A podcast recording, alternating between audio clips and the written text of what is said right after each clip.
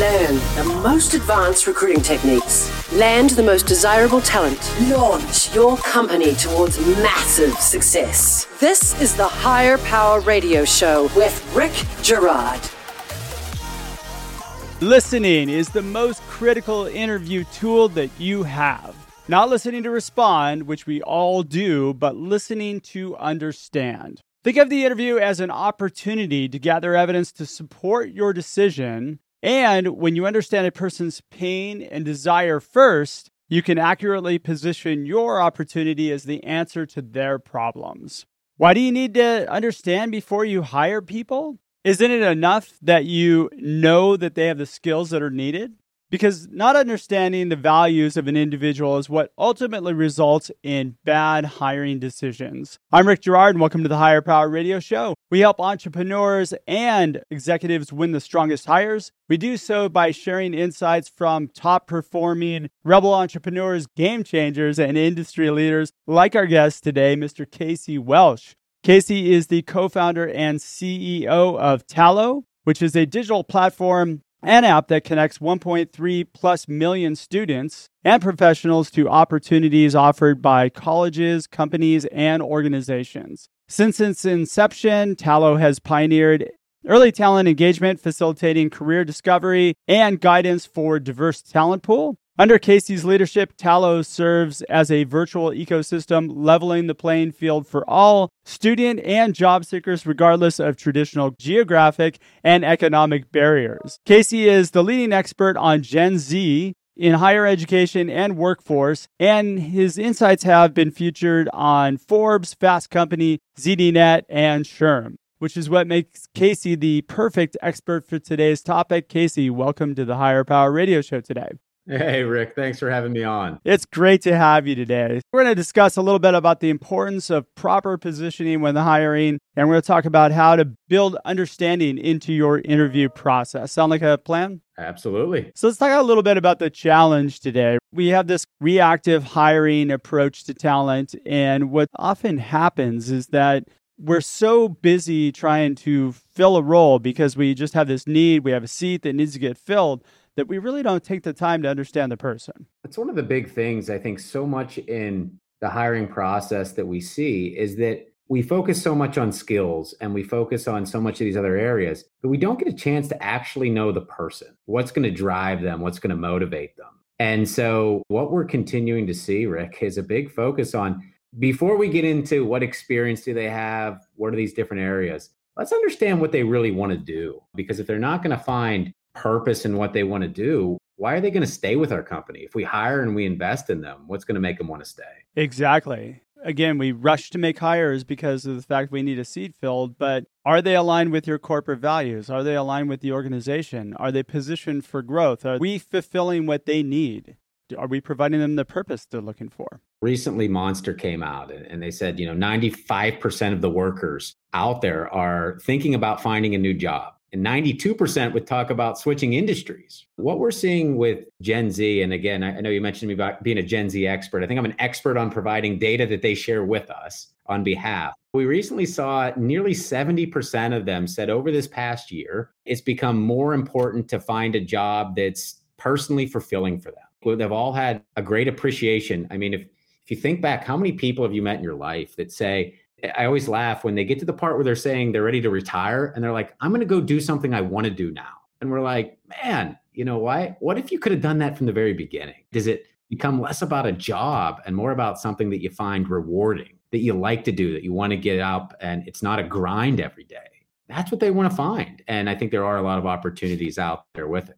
Well, I think there's a tendency that I hear a lot of people in my circle complaining about that younger folks come, they stay for a year, and they jump ship real quickly. I think there's a tendency for them to get a job quickly because they need a paycheck to start learning their skills. But then as soon as something else better comes along, they jump because they don't see that growth opportunity or it's not switched on for them that, hey, look at if you stay here and they see those incremental changes in that growth. That's 100% true. And I think that's largely true to the millennial generation. One thing that we're seeing is if you look at people different generations, right? There's different aspects that happen that make them go down different pathways. If you think about baby boomers and then you looked at their kids that came down and there it was go to college, get a degree. You get a degree, that's your most important thing. When you saw millennials come through, which I fall into that, it was more about job hoppers. So, like you said, let's get instant gratification. I should come in and I should be an executive level on day one because I know more.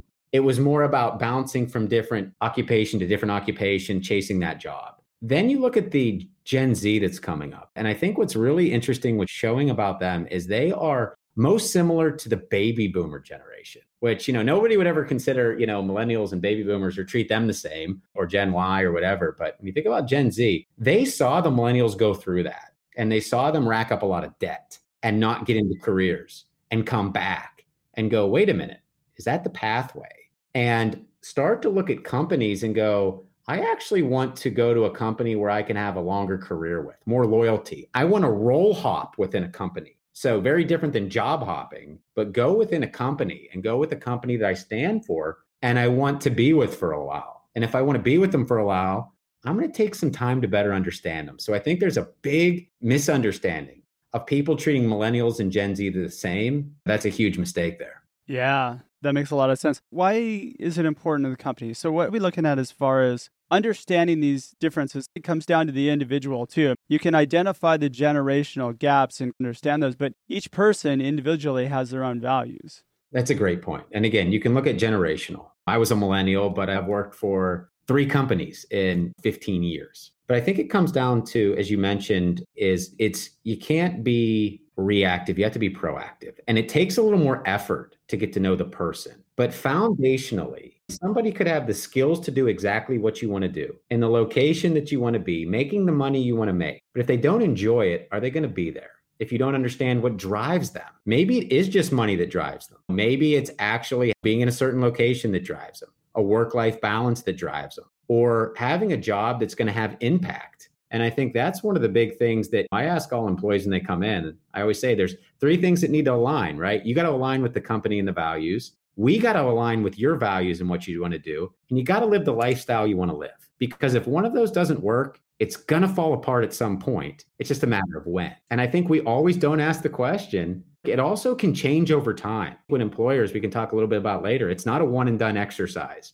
unfortunately.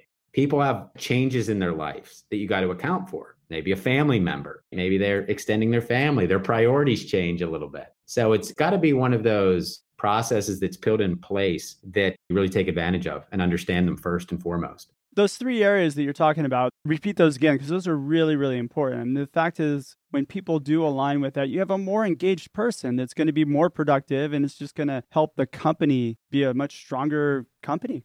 Yeah. So, I mean, again, those three that I look at, I say, is our work here in our company going to align with what you want to do? If it's not, it's not going to work. Do you align with the skills that we need and the culture that we need to build? That's two. And three, can you live the lifestyle you want to live? So you can love what you do, you can love the company, but if you can't support your family, it's probably not going to work out. Or a lot of times we get a lot of people, you realize at some point, if you get to it, it's not all about money. I had that. I could make a lot of money, but I hated what I did every day, which made me a not an excited person. It bled into my family life. And so if I could love what I was doing, I love the company, and I could live the lifestyle, put that up from the very beginning. And then you have the start of success. If not, you know at one point, one of those legs on that stool is going to fall out, and there's no way it's going to stand for long. And now you have no choice because you're the founder of the company. you have to love it, right? All right, you're listening to the Hire Power Radio Show. I'm your host, Rick Girard. And for our podcast listeners, we're going to take a quick educational moment from our sponsors.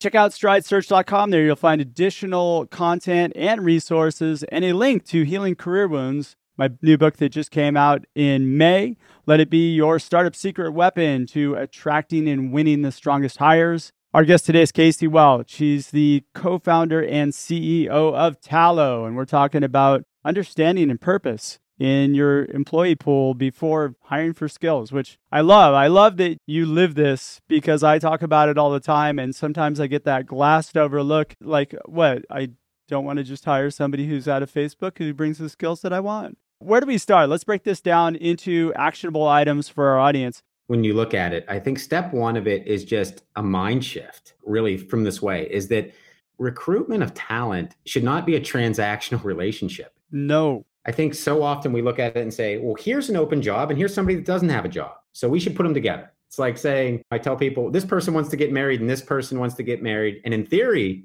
well, they should get married. But that's not how it works.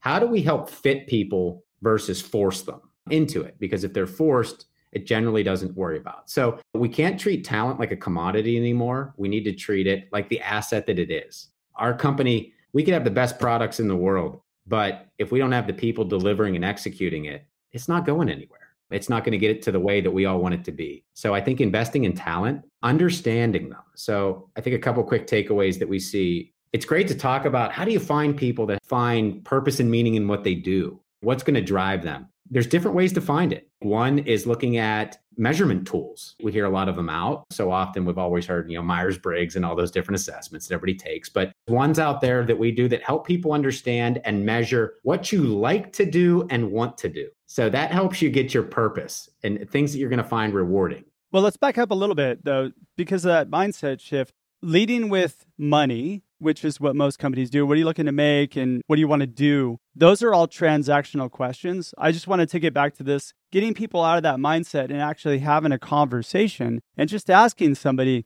what do you want to do? It's that simple. So if you could design your next role from scratch, what would that look like for you? And let them tell you before you start. Again, we go into sales mode a lot of times and we start selling a job. And again, that just puts people in transactional mode. So then when you get to the end of the process, the only thing that you have is that number that's written down on a piece of paper, and that's what they're making a decision on. And that's one of the things that we've really started to look at is understanding the why. What is driving people and understanding that different things are changing it. Again, I think the pandemic changed a lot of people's mindsets. It changed them on what things that they should value, what things are important to them, what do they want to get out of it. No, I think a lot of us learned life can be pretty short. That's one thing, at least I took away from it.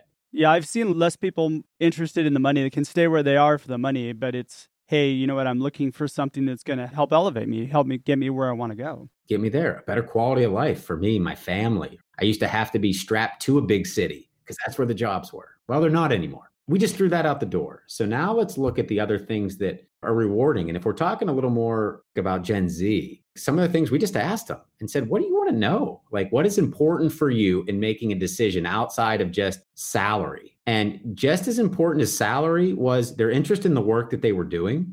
So, again, having meaningful work. I liked it. Is it using my skills? Am I working in a good environment? So, when we think about that a little bit, a lot are looking for companies that have social and economic impact, whether they're building a product that's helping to the COVID rapid response tests, companies like Abbott that created those, to frontline workers, right? Healthcare, to across the board, finding those types of things. And looking at, and this is one I think takeaway, Rick, that we're seeing is they want to know since they want to go to a company and stay, and you just talked about Rick moving up the ladder, does that company, are they willing to invest in them? Do they want to help support their growth? So it's funny. I won't say the name, but oh come on, you could say it.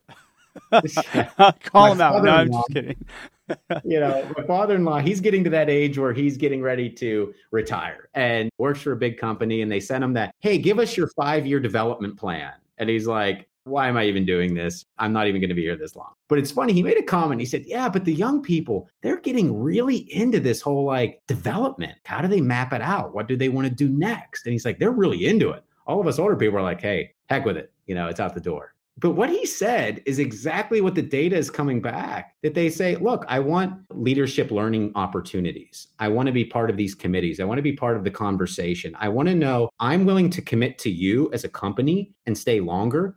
How can you, outside of just money, help me grow as a person, help me grow as a person in the career field, and put me in these positions to be part of those conversations? That doesn't mean make me a CEO, make me a VP. It's not about a title. It's about the role, the work, the development, them being constant learners. We're seeing more of that. You opened up those conversations with, hey, tell me what you want to do. Like what you just said. People will share that information with you, especially if you're trying to pull somebody from another company. Before you start pitching your company and you just start asking them, like, hey, what's going on with you? And why are you open to hearing about something stronger? The floodgates open. It's so easy to get that data. But when you get toward the end of the process, that's when people try to flip the switch and develop a relationships with somebody. And now it's already been transactional all the way through. So you can't really develop one at that point.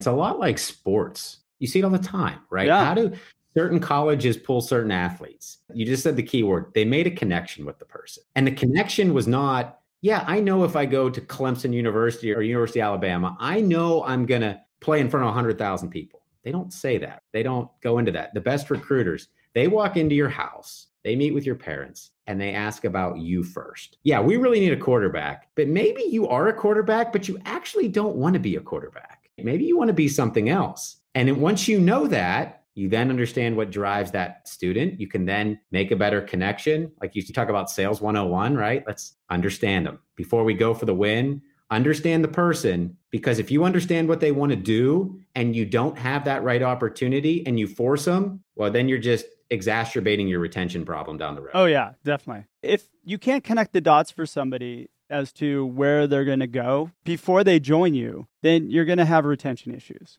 Again, you don't want people who are just taking the job for the paycheck. That's the worst thing that can happen, especially being a smaller company. If you're under 50 people, actually, if you're under 100 people, you want everybody to be bought in. There's such a critical part when you're a small company. I mean, everybody that comes into my company, I interview. I don't care if it's an intern, I don't care who. It's not because I'm OCD and I need to do it. It's because I want to make sure everybody that comes in, I tell people, it's not our platform that is our secret sauce, it's our people. They're going to drive it. And when somebody leaves, it's a big barrier. And when you're a small company, one person can be infectious across the company faster than you can stop it. And so if they're not as built into it, if they're not excited about what they're doing or going to do, I mean, at least in a lot of think about companies up and starting in growth. If you're in growth mode and exciting, you want those people that are going to be part of it. And they could have all the skills in the world, but if they don't have that passion or that drive to do it, it's just not going to take you to the next level. And if that's okay. If you walk away and say that's okay, well, all right. But it's not okay. You want people to share the same passion you do. It is. And you can find it and you can incentivize that differently for whatever that is as well. Again, there's a lot of people, responsibility is just as important to them as money. You're starting to get into tools, tools for measurement. So they're good for confirmation of whatever your assessment or your evidence that you got is to make the decision people rely too heavily and lean on tools to make the decision. I agree with you. They shouldn't be the decision maker. I think they can help to be a educational component of it. When you're around it and you have experience, you can see through those things. You've interviewed enough people. You know when they come in, you can probably tell in the first 30 to 45 seconds if that's a person that you want. But for those of people that aren't as sure, like how do you understand and see what drives it? And you're not asking the right questions. It can be a great affirmation tool let's make sure like i think they really like this stuff they told me that and this assessment is verifying that and maybe there's a little discrepancy well that's a great question for that second round interview then let's unpack that one a little bit I feel like that initial 30 to 45 seconds, though, can be dangerous because you can get false positives and false negatives. In an interview, you have to take into consideration some people get very nervous. It's not a very comfortable situation. And sometimes that's your best hire you got to get them past that to get to the again the core of who that person is. So let's jump into what you just said, Rick, because I think that's a great point. As we're going back and we're talking to other people about again, it's really easy to ask these questions that don't ever get asked at the very beginning of it. But you just said something, Rick. You said, and we're all like it, right? I don't know many people that go into an interview and don't have some sort of anxiety. Yeah. What is the easiest way to reduce anxiety? It's talking about something you feel comfortable about. Sure. And the thing that you feel most comfortable about is yourself. If you want to ease as an employer, as somebody talking to that, and you want to ask them questions about, hey, what do you get excited about? I ask people to understand, like, what do you do in your free time? Because if I understand in your free time, you like to maybe you volunteer at the church or you help out with some different programs or you're an outdoorsman like I can start to get and understand who you are. I can also ease a little bit of that conversation so that when we do talk about some of the things more technical or different areas, you're comfortable. It's like getting those first couple reps out in a football game or a basketball game or a couple of those things where all the emotions calm down. Then you start to see more the true person behind it. Another way I think you could do it is actually prepare them. So feed them the interview questions before they come in. Strangely enough, that lowers anxiety quite a bit because they can prepare for what questions are going to be asked. You don't feed them the sub questions or like how I'm going to dig underneath the hood, but hey, look at think about this. This is we're going to ask. And they're going to be, we do a lot of behavioral interview, and I find that that gives the best evidence. So if you break down that behavioral interview and say, you know, tell me about a time you did XYZ, and you just feed that question to the person, now they get a sense of really what that is and they can prepare their answers before they come in. And if they don't prepare, then guess what? They just made it easier for you to say thanks, but no thanks. There's a lot of ways. And I think that's what's great about sometimes I see a lot of companies, they do the same thing time and time and time again, and they expect to have different outcomes. You got to do things differently if they're not working. Like you and I are throwing out some ideas here, right? I go to a lot of people, sometimes based on my title, even. I'm not an intimidating person. I'm five foot nothing, 100 nothing. They'll see a title and they'll be like, oh, wait, it's me too. Co founder. I'm like, that's not a big deal here. But a lot of times I'll call people in that I want to technically quote unquote interview for the first time. And I don't call it an interview. I say I want to have a conversation. And I don't know if that's true of other people, but it's like getting that invite on your calendar that says interview with Tallo or a conversation. It's like a whole different meaning, but you're still getting the same output that you really want to get at the end of the day. So it's about how do you make the person more comfortable so that you're making the decision to bring in that person. And like you said, I've sometimes you can get people that are just so wound up and you don't get to see who they truly are. And unfortunately, you miss out on the perfect person because they were nervous. Yeah, exactly. You're doing a brilliant thing, by the way, because you're cutting out the fear words. We all have fear words. Like nobody likes the word contract. Nobody likes to be sold. When you say interview, again, that's something that for some people, it's not a big deal. For some people, it triggers something. And you want to make fear sure word. you avoid that. What would be the final step here in this process? So we've got starting with your mind shift and then tools measurement, What's this last piece? Yeah, so tools measurement. And then I think another big part in looking at it is you think about whether you're dealing with existing employees or you're thinking about new coming in. We talked a lot about it. They want upward mobility. They want to constantly learn. They want to be part of it. So if you focus a little bit more on upskilling, reskilling, if you also think about bringing talent in that's not part of the company, so I think you can look at it two parts of it existing employees, bringing in those learning opportunities for them, learning development. And they don't always have to be big conferences or something really significant. And a lot of times, what I've seen a lot of employers do that's worked really well is it goes back to our original conversation ask when you ask those questions at the beginning, what really do you want to learn more about? And sometimes it may be something spot on to their job and exactly in the role that they want to do. Like, I want to get really more sophisticated on some of the new AWS technology coming out. And that's what they get excited about to learn more about. And sometimes it's, well, hey, how can I look at how do I make better decisions? Maybe it's time management. Maybe it's leadership things. Maybe it's different aspects of working with teams that they don't get to do. And so it goes back to asking those questions and doing it somewhat periodically. Like every year you do your annual review, I would ask these same questions back to that same person that is now my employee and see if they change. And if they didn't, great, we know what to do. If they did, great, we're addressing them, we're making them feel heard, we're making them feel part of it. Yeah, it was funny. I had a CEO on some time back, and he said that he felt like his job is basically now the purveyor of culture, the purveyor of learning, and it's his responsibility to make sure that everybody is getting to where they want to go. Shoot, we're getting pretty close on time. Casey, what would be two or three key takeaways you can give the audience that can plug into the business today? One of the hot topics we hear a whole lot about is what does the work environment look like? So we've all talked about are you coming back into the office? Are you going fully remote? Are you going hybrid? What we're hearing from Gen Z is over 60% want a hybrid environment. 20% want that in person. Only about 8% are saying fully remote. So I think people want interactions. So all I say from there is we're seeing is companies that I think are being more fluid about it and they're thinking about those options and weighing it and seeing what's right for their company and making sure it's fluid. I think the other two major takeaways I would do is ask those questions up front. Get to know the person and then start to tell them about your company. So, being less transactional, getting to know that person, it'll pay off tenfold in the long run. And all you did was spend an extra 15 minutes. I know. Bravo. It's so simple, but you are so spot on. Casey, thanks so much for your time investment today, man. And I want to welcome you to the Hire Power Radio community. Now, what would be the best way in which members of our audience can find you, find your company, and probably engage with you a little bit more? Yeah, so it's really easy. Go to tallo.com, T A L L O.com. We're continuing to put out new insights from Gen Z. So we just coming out with some new diversity and inclusion data, workforce data, workplace preferences, all of that on Gen Z. They want you to know it because they want to make the right fit to you. So take it, use it. Let us know how we can help.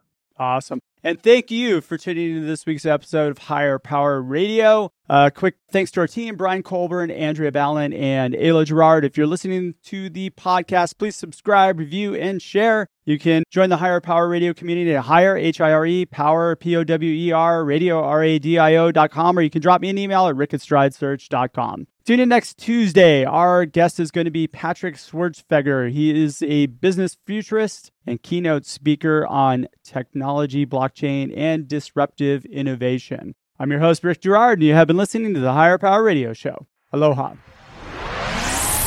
Thank you for listening to Hire Power Radio. Catch our LinkedIn Live show every Tuesday at noon or download the podcast on iHeartRadio, iTunes, YouTube, or your favorite podcast platform. We appreciate you joining us on Hire Power Radio with your guide to recruitment success, Rick Girard.